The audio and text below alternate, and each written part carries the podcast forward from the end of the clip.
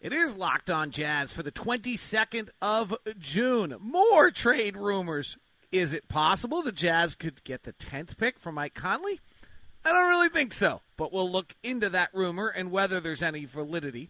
Who is Joe Mazzulla?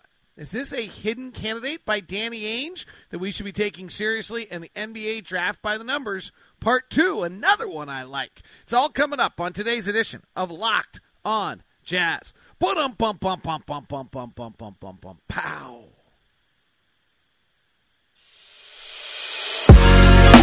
You are Locked On Jazz, your daily podcast on the Utah Jazz. Part of the Locked On Podcast Network, your team every day.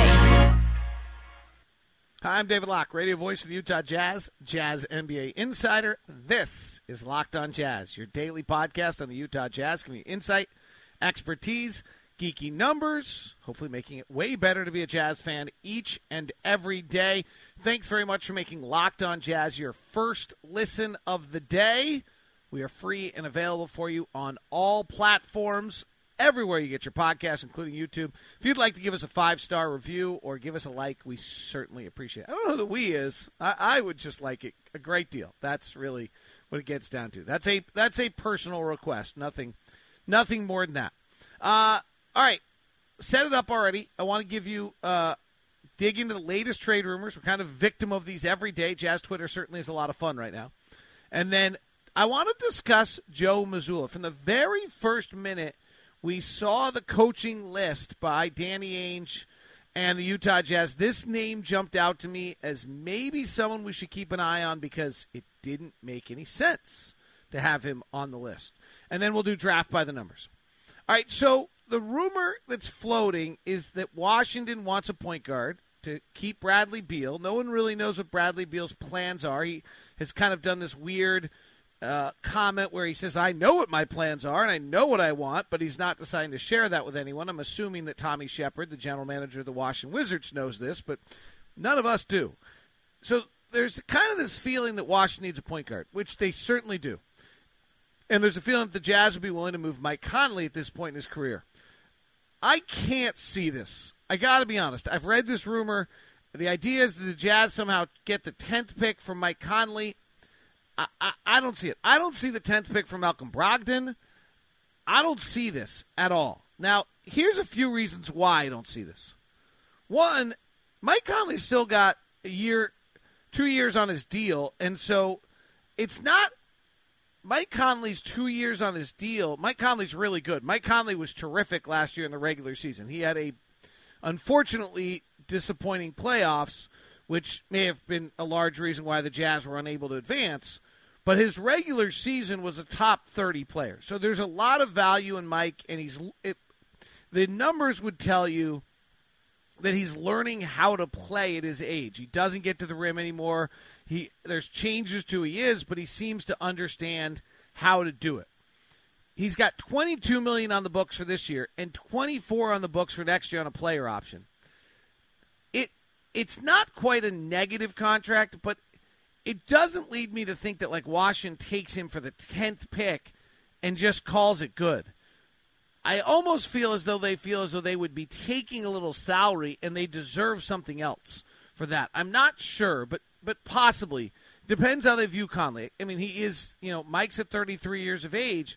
The other reason this trade just, I can't see it work, is the Jazz, because they're still over the cap and in the luxury tax, need to take back $21 million of salary.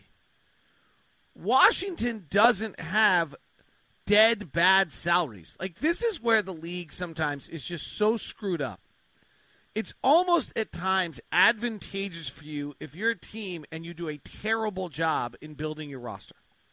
Because if you do a terrible job in your roster and you suddenly need to move $20 million, you move $20 million. But Washington doesn't have that $20 million to move. Now, Washington has about $121 million on the cap next year, so they're not in a position where they can just absorb salary. I believe that they're $13 million under the cap. They'd have to move $30 million to be able to just take Mike's salary. So that you have to get $20 million back. This is where Washington is really funky.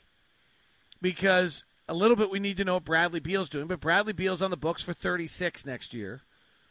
Kristaps Porzingis is on the books for 34. Kentavious Caldwell-Pope is $14 million non-guaranteed.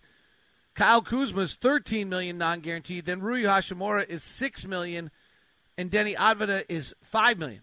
Then they're then they have Kispert and Gifford, but where can you put together $20 million of salary to make this work? You're not getting the 10th pick and Kentavious Caldwell-Pope and Kyle Kuzma for Mike Conley and Rudy Gay. You are if you're playing fantasy, and you are if you're a Jazz fan, and you are if you think the purpose of all 29 other teams' existence is to make your team better. But that's not a deal Tommy Shepard and the Washington Wizards is making and keeping a job anytime soon. So I just can't see any reality to how this is going to play out.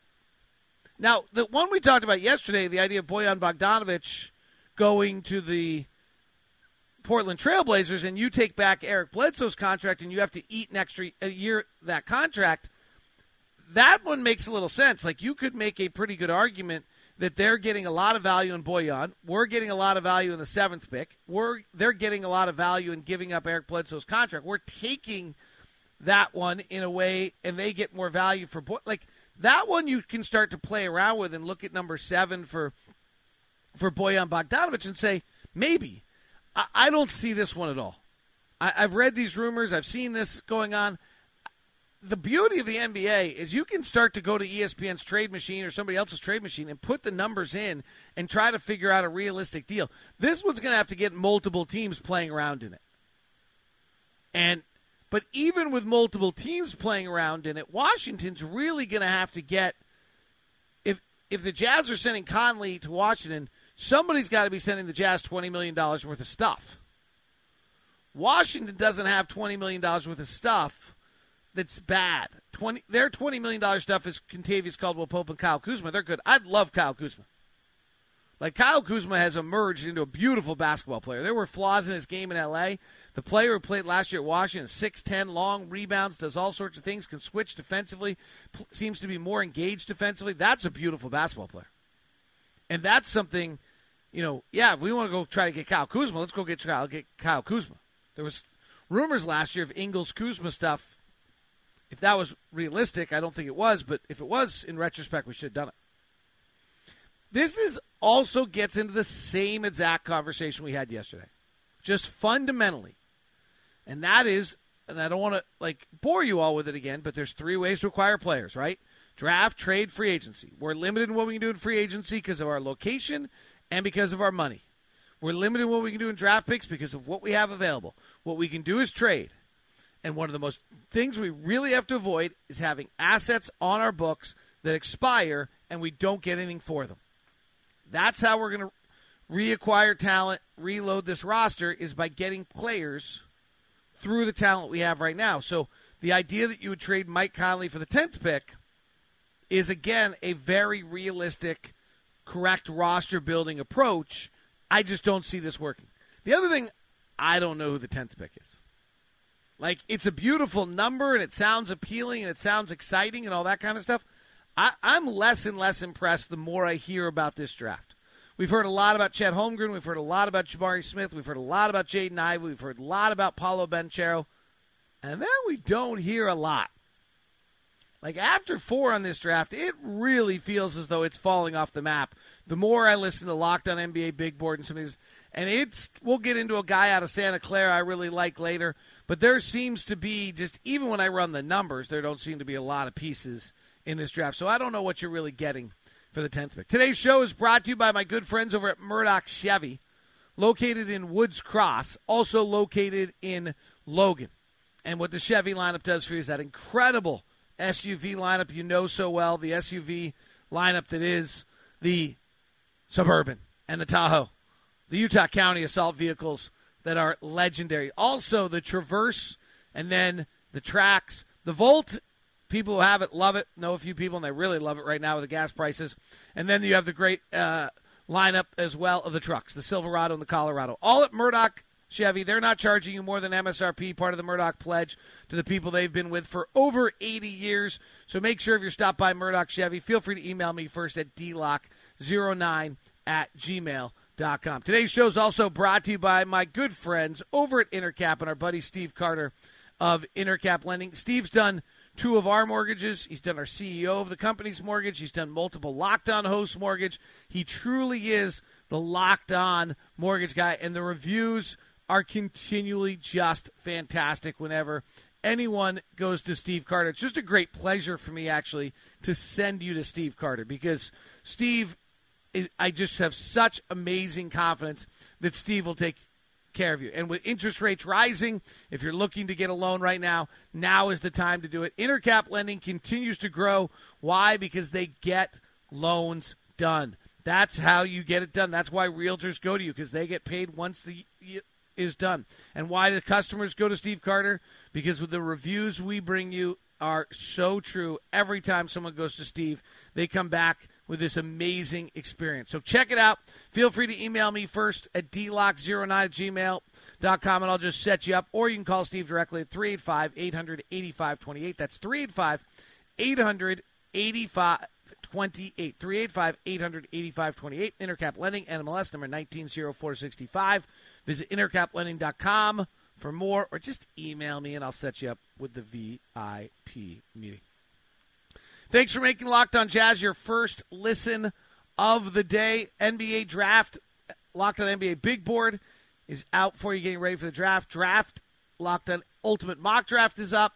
And draft night, we'll be having live shows from all of our hosts across the network for you as well after their picks are made. Plus, keep an eye on YouTube for all the latest content on each show. Joe Mazzulla, a name you've never heard of in your entire life until all of a sudden he showed up on the Jazz coaching search. And there's a little something going on with these coaches searches that I think's... and this is not just our coaching search, this is anyone's coaching search, that I think is actually a little unimpressive. So let me clarify for a second. I'm not discrediting any of these candidates. But, like, when the coaching search just becomes the two best former head coaches that have been fired, the two local guys that everyone's connected to, and the best assistant coach on the best teams, that's not that creative to me. Like, and I get it. It's super hard to tell what's going on in this league of who are the best coaches, who are not. But, like, when I see Jerome Allen, despite his background and some of the problems he had coming out of Penn, out of Detroit, and suddenly someone wants to interview him, I'm like, well, that's interesting to me. He's the assistant at Detroit.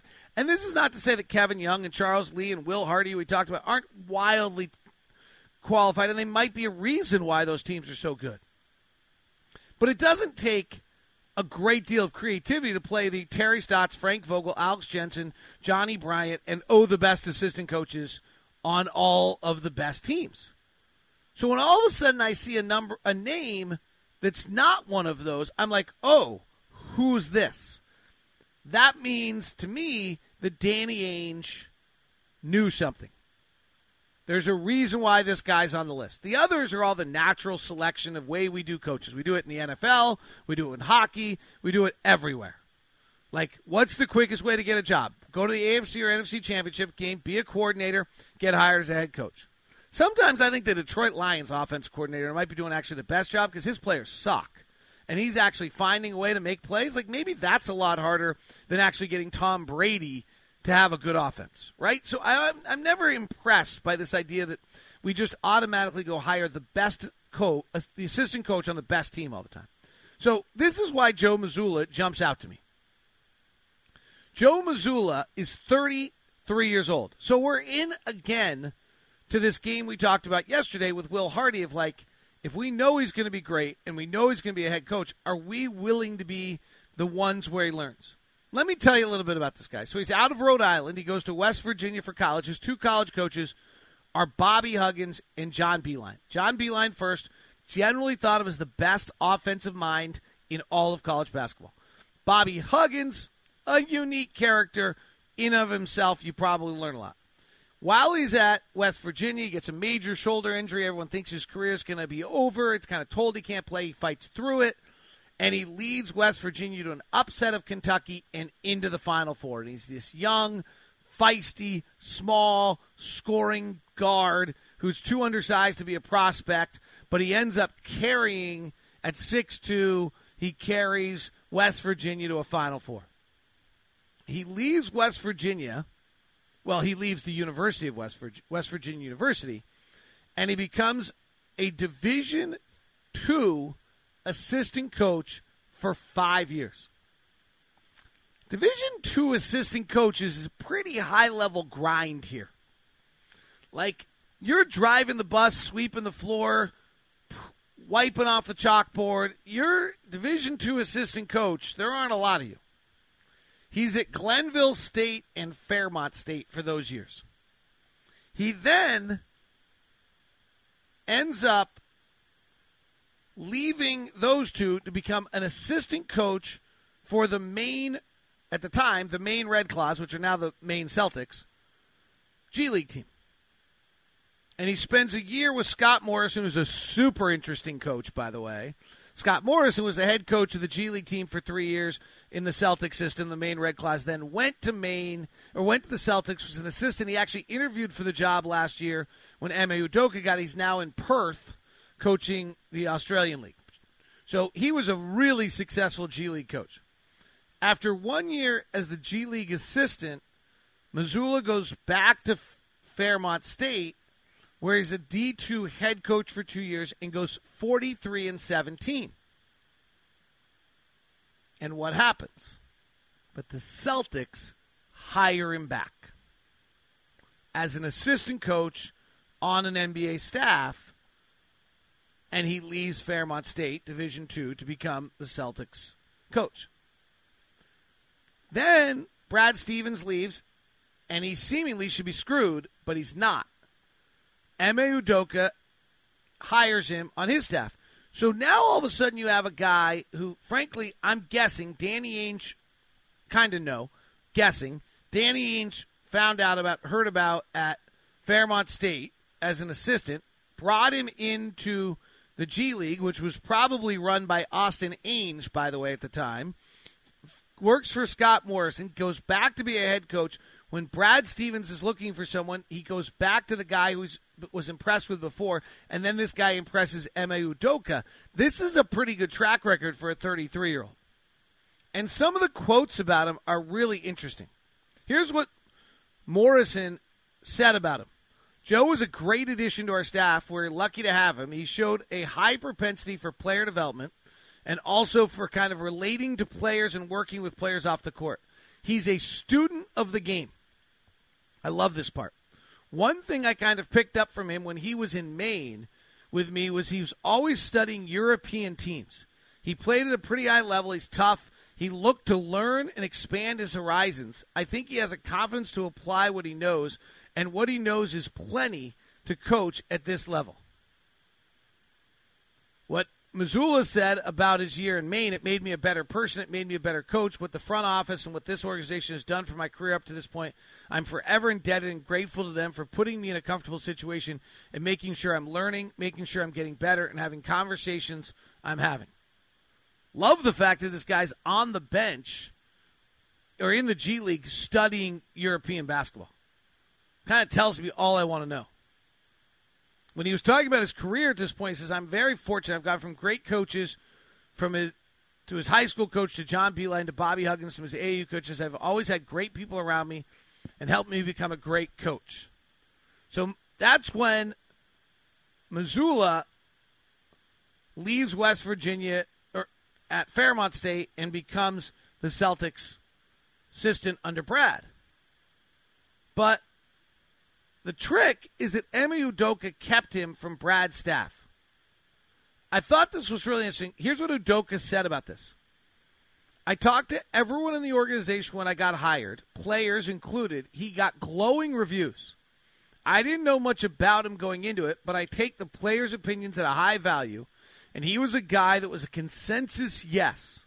somebody that they all worked closely with and believed in and understood his upside. And so once I met with him and Tony Dobbins, Evan, Brad, some of the guys that we kept, it was pretty easy in conversations to see why. Udoka continued, as all of the young guys did, he coached Summer League, held everything together while I was gone to Tokyo. And so the value and relationship aspect, which was a big part of my coaching staff, he carried that over well.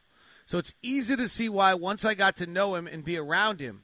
What I was encouraged our guys to do is to be more vocal, be more out there, get their own voice in the same way I was brought up in San Antonio. I think all the guys have done that throughout the year. We've all learned each other. For the guys that I didn't know as well, and obviously with the Miami series and that being his scout, you've seen him grow throughout the season, and now he's in the mix for some things. Hopefully it goes well. So he had the scout for the Miami series. Great praise for what he did there. Here's the question. 33. Does he need more experience? Can he coach a team that's not a developing team? Where's our roster going? All the same questions we had last episode with Will Hardy. Joe's got 2 years of head coaching experience. He's run a program. By being in Division II for all those years, he's really run a program because there's no one else is out there to do it. It's similar to being in the G League. I just believe in being a head coach. I just think that there's a value to having made those mistakes, understood it, managed that. Sure, Fairmont State is not the Utah Jazz. But if this guy's special, seems to be, are you willing to pull the trigger and grab a 33-year-old up-and-coming head coach? Danny's last two hires were not normal. Doc Rivers was not high on people's list after his getting fired in Orlando. And Brad Stevens was not someone people expected to get hired. They thought he was a great coach. They just didn't expect him to come to the NBA. Little mention, by the way, by Mark Stein the other day of Brad Stevens. I don't think Brad wants to come back and coach, but maybe he does. NBA draft. So there's your thoughts. Give me your thoughts on Joe Mazzulla in the comment section on YouTube. Let me know what your thoughts. Feel free to hit me on Twitter at DLock09. NBA Draft by the Numbers Part 2. Are there any hidden gems out of the top 10? We'll do that as we continue on Locked On Jazz. Today's show is brought to you by BetOnline. The BetOnline is your number one source for all your betting needs and sports info. Find all the latest sports development, league reviews, news, including this year's NHL playoffs and Major League Baseball. BetOnline is your continued source for all sports wagering information, including live betting, esports, scores, and more. And BetOnline.net remains the best spot for all your sports scores, podcasts, and news. And yes, they have the NBA odds for the upcoming year, and they're not very optimistic for us. They're done with believing in the Utah Jazz. We should believe in the Utah Jazz, but evidently BetOnline and the NBA futures and the championship has the Warriors plus 450, followed by the Celtics, then the Clippers, the Bucks, the Nets, and the Suns. Ah, the Nets still, huh? Dallas and Denver, Miami, Memphis, Lakers, 76ers, Pelicans, Timberwolves, and Jazz. We're down there with the Timberwolves and the Chicago Bulls at plus 4,000. If you believe, now would be the time at betonline.net. Today's show is also brought to you by Built Bar. Which of the multiple Built Bars behind me should I grab right now to show you that I have them with me on the road? Built Bar. The best things come in chocolate. They've got the coconut bar, which is what I had today. Caramel brownie still is available. Brownie batter puffs, churro puffs. Coconut marshmallow puffs. Did you get in on the mud pies? Those are all out. You've got to be quick. And you got to use that promo code LOCKED15 to get 15% off your whole order. The macros are amazing on a Built Bar if you're a macro counter. 130 calories, 2.5 fat grams, 4 net carbs, 4 sugars, and 17 grams of protein in your Built Bar. That's 130 calories, 2.5 fat grams, 4 net carbs, 4 grams of sugar, and 17 grams of protein. Go to Built.com, get your order now, and use the promo code LOCKED15. NBA Draft Ultimate Mock Draft Show is up. Go grab it. 5 full episodes. It's like a little drama in of itself, all 30 picks. You've got till Thursday to get through all of it, so make sure you go to Ultimate Mock Draft next. All right. I have charted the top 28 players or so in this first round draft. Here are the best transition athletes. They peak out. Mark Williams out of number 1 is Keegan Murray out of Iowa. Number 2 is Mark Williams out of Duke, followed by Chet Holmgren, then Terry Evans and Jalen Duren. And the last one would be Benedict out of Arizona. Best isolation players in the draft. This matters, right? NBA is an isolation league. Now, the question is, does anybody have enough attempts? So, 138 attempts for Paolo Banchero, but he's only in the 59th percentile. 82 isolation attempts for Jabari Smith, only in the 71st. The best isolation player in the draft with over 50 attempts, which is not many guys, is Keegan Murray. So Keegan Murray just came out as the best transition athlete and the best isolation athlete. Love him. Big thumbs up on what that'll do for you in the draft. Sacramento at 4, maybe sitting on him, depending what happens with Jaden Ivey. Surprise little people. The rest of the guys is Ivey has 57 isolation attempts, is in the 80th percentile. And the rest of the guys just don't have many attempts. Johnny Davis, who people like, Big Ten Player of the Year, 56 isolation attempts, only in the 45th percentile. Jalen Williams is better at 71th percentile. Walker Kessler, a big 7-footer, 27 isolation attempts, is in the 95th percentile, but very limited. Ty Washington, very limited. Here are the best pick-and-roll defenders. There's 4 of them, 5 of them that jump out. The number 1 pick-and-roll ball handler in this draft is out of Ohio State, is Malachi Branham. 95th percentile for the freshman, 6'5", 195, 114 pick-and-roll attempts. That's super interesting to me if I'm a team and I pick him up. Blake Wesley, who most people have kind of in that same range, 206, but only in the 42nd percentile. No other players in the 90th percentile in pick and roll. The next best is a kid out of Toledo named Ryan Rollins, 6'3", 180, and he's in the 89th percentile, 179 pick and roll attempts, so that's real. Jalen Williams, Junior, 6'6", 210, Mavs draft. Richard Stamen tells me he was not good the first 2 years, was good this year. Is in the 87th percentile on 209 pick-and-roll attempts. And the only other guys in the 80th percentile are Jaden Ivey again, 173. And actually, that's it. The next one is A.J. Griffin in only 20 pick-and-roll attempts. So those are your best pick-and-roll guys. Best pick-and-roll man, no surprise, Mark Williams. Jabari Smith is great as the pick-and-roll man. 92nd percentile. Who are the best shooters in the top 30 guys in this draft? The number 1 shooter in the draft, spot-up percentile, is Jalen Williams out of Santa Clara. So this guy gets interesting. 6'6", 210.